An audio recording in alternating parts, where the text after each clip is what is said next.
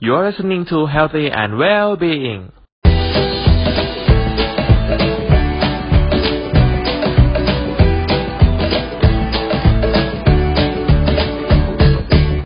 สวัสดีคุณผู้ฟังทุกท่านนะครับ ผมนิวพลากรเกียรติเทล่า หัวเรื่องในวันนี้คือบูลลี่ ความผิดปกติที่ปกติกับจิตใจ เชื่อว่าถ้าผู้ฟังหลายท่านคงจะทราบกันดีแล้วนะครับ ถึงเรื่องของการบูลลี่ การบูลลี่คือพฤติกรรมที่ทำให้ผู้อื่น ได้รับความทุกข์ทางจิตใจ ไม่ว่าจะจากการกระทำหรือคำพูด ไม่เป็นแม้กระทั่งบนโลกออนไลน์นั่นเองนะครับ เหตุผลที่เกิดการบูลลี่ เป็นเพราะว่า การบูลลี่ทำให้ผู้บูลลี่นั้นรู้สึกเหนือกว่า มีอำนาจมากกว่า หรือว่าแท้ที่จริงแล้ว เขาอาจจะเคยถูกกันแกล้งมาก่อนเช่นกัน เขาจะยึดตัวเองเป็นศูนย์กลาง และส่วนใหญ่จะกระทำซ้ำอย่างต่อเนื่องจนกว่าผู้ที่ถูกบูลลี่นั้นจะทนไม่ไหวและหนีไป ซึ่งการบูลลี่นั้นทำให้เกิดการหนีด้วยความตายมาแล้วด้วยกันหลายรายเช่นกัน เราลองมาดูตัวเลขสถิติกันบ้างดีกว่านะครับ เด็กไทยมีการบูลลี่เกิดขึ้นสูงสุดอันดับสองของโลก มีเด็กกว่าหกแสนคนที่ถูกบูลลี่ คิดเป็นสัดส่วนจากเด็กทั้งหมด 40%เลยนะครับ แต่สังเกตไหมครับ ตัวเลขสูงได้ขนาดนี้ แต่ทำไมทุกอย่างยังค่อนข้างดูนิ่งเฉย เพราะว่ามันคือความผิดปกติที่ปกติในสังคมไทยนั่นเอง ผู้ใหญ่หลาย ๆ คนก็มองว่า ก็แค่เด็กแกล้งกันจะไปอะไรมากมายกับมันมาก หรือเด็กบางคนอาจจะมีความกลัวทำให้ไม่กล้าบอกผู้ใหญ่ แต่สิ่งที่น่าแปลกนะครับ ที่ผมเคยพบเจอมา มีบางคนนะครับ ที่พอใจกับการถูกบูลลี่ เพราะว่าอย่างน้อยนะครับเขาก็อาจจะได้รับการยอมรับจากหมู่เพื่อน แปลกนะครับ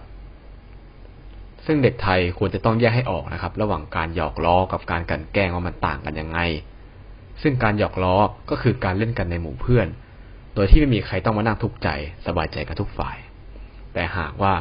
มีฝ่ายหนึ่งเริ่มเก็บเอาไปคิดมาก เริ่มไม่แฮปปี้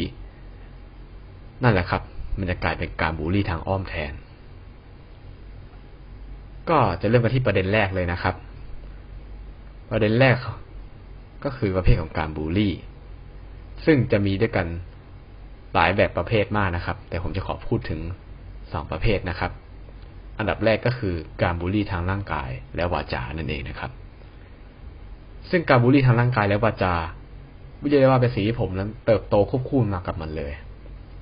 ซึ่งผมก็ยอมรับครับว่า ตอนนั้นผมก็คิดว่ามันเป็นเรื่องที่ปกติสุดๆ ใครๆเขาก็ทำกันนั่นแหละ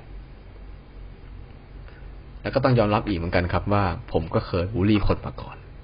แล้วก็เคยโดนบูลลี่มาเหมือนกันครับ ตอนเด็กๆ โดนเรียกได้ว่า ทั้งทำโดนกระทำมาหมดนะครับ ตอนเด็กผมจะเป็นเด็กเงียบๆแต่ค่อนข้างย้อนแย้งนะครับ เพราะว่าผมมีความต้องการทางสังคมที่สูงมากนะครับ ผมเลยจำเป็นต้องออกจากคอมฟอร์ทโซนความเงียบของผมนั่นเองนะครับทำทุกอย่างเพื่อได้การยอมรับจากกลุ่มเพื่อนนะครับ ไม่เว้นแม้กระทั่งการทำลายกระทั่งจิตใจของคนคนหนึ่งเพราะผมนะครับบูลลี่พวกบูลลี่บุคคลด้วยการลุมทำร้ายร่างกาย ไถ่ตังพูดจาด่าพ่อล้อแม่ เหยียดในสิ่งที่เขาเป็นอ้วนบ้างดำบ้าง ไอ้ผอมบ้าง ไอ้จนบ้าง นึกย้อนไปผมก็เสียใจกับความโง่ของผมนะครับ ไม่เคยรู้เลยนะครับ ว่าหลังจากนั้น เขาคนนั้น บุคคลเหล่านั้นจะเป็นยังไงกันบ้าง เคยเห็นแต่เขาร้องไห้ เนื้อตัวมอมแมมกลับบ้านเราก็ไม่รู้ว่าเขาจะต้องบอกพ่อแม่ว่ายังไงบ้าง แต่ผมคิดว่าเขาน่าจะต้องโกหกพ่อแม่ต่อแน่ๆแต่ความรู้สึกความรู้สึกตอนนั้นนะครับ ที่ผมได้บูลลี่คนอื่น คือมันค่อนข้างรู้สึกดีนะครับ มันสักใจ เพื่อนๆในกลุ่มต้องชอบเรามากแน่ๆรู้สึกว่าทำเป็นสิ่งที่ทำแล้วมันหยุดไม่ได้รู้สึกว่าตัวเองแม่งโคตรเท่แบบเฮ้ย แบบเฮ้ย คนนู้นคนนี้มองอู๋มองเข้ามาเราแบบสุดยอดไปเลย โคตรเจ๋งเลยว่ะ แต่พอกลับกันนะครับ พอกับว่าผมกลายเป็นคนโดนกระทำบ้าง ก็เป็นเรื่องของเวรกรรมนะครับ อะไรที่ผมเคยทำเขา ผมก็เคยโดนมาหมดเลย ความรู้สึกที่ผุดขึ้นมาเลยคือหน้าของเด็กคนนั้นนะครับ ที่ผมเคยบูลลี่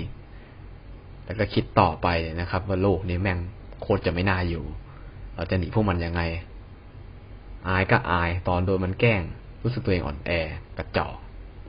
เคยคิดถึงขั้นว่า เราจะฆ่าตัวตายหนีหรือว่าเราจะฆ่ามันดี ผมคิดแบบนี้จริง ๆนะครับ คือตอนที่ผมแบบเห็นข่าวผู้เดียวว่าโดนบูลลี่ แล้วทนไม่ไหว เอาปืนมากราดยิงอะไรอย่างเงี้ยคือผมเข้าใจความคิดเขาตอนนั้นนะแต่เขาคงจะมีอาการทางจิตที่รุนแรงนะครับ เลยไม่สามารถแยกแยะได้ว่าอะไรควรทำไม่ควรท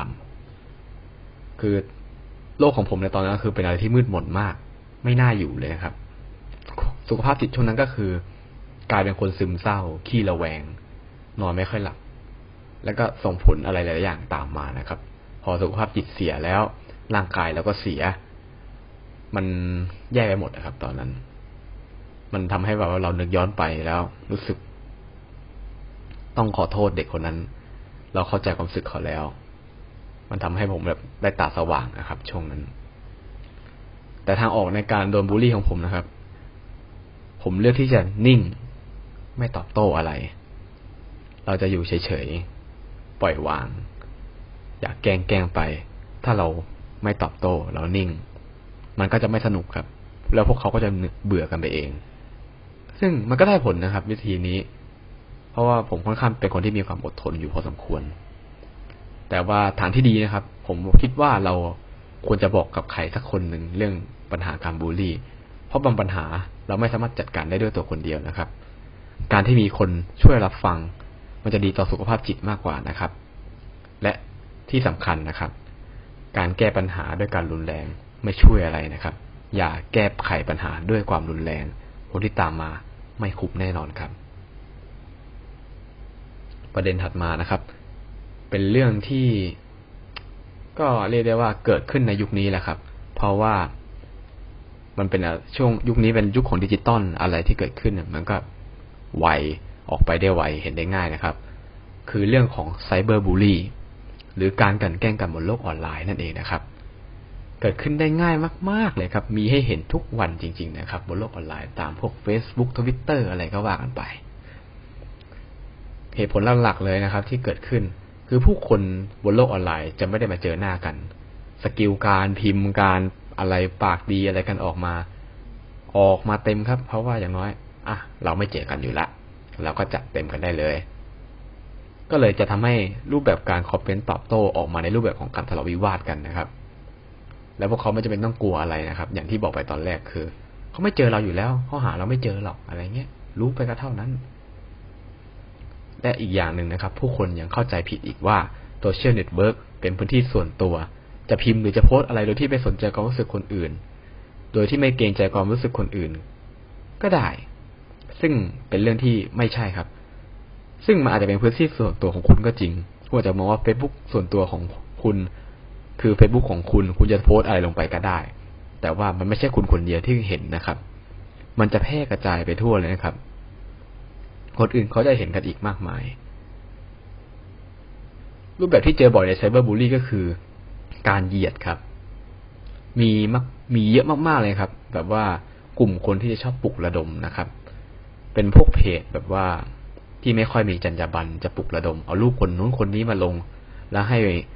ลูกเพจมาทำการแบบคอมเมนต์วิจารณ์ดำบ้างผอมบ้าง อ้วนบ้าง ไม่เห็นจะสวยเลย โอ้หล่อตรงไหนเนี่ยเออหน้าเหมือนนู่นเหมือนนี่ แล้วพอเจ้าตัวที่เป็นคนในรูปมาเห็นนะครับคำวิจารณ์เหล่านั้น เรียบร้อยสิครับอาการทางจิตจะตามมาทันที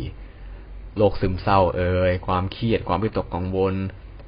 ทำให้เขาไม่มีความมั่นใจในตัวเองไปเลยนะครับ และสุดท้ายนะครับ คนคนนั้นก็จะสูญเสียความเป็นตัวเองไป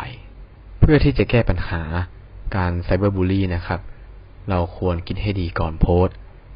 และโพสต์อะไรนั้นควรจะนึกถึงคนอื่นด้วยนะครับ และต้องเล่นโซเชียลอย่างรู้เวลาด้วยนะครับ อย่าเล่นเพลินไปนะครับ สุดท้ายแล้วเสียงเล็กๆของพวกเราทุกคนนะครับ จะกลายเป็นแรงผลักดันที่เปลี่ยนความคิดของผู้คน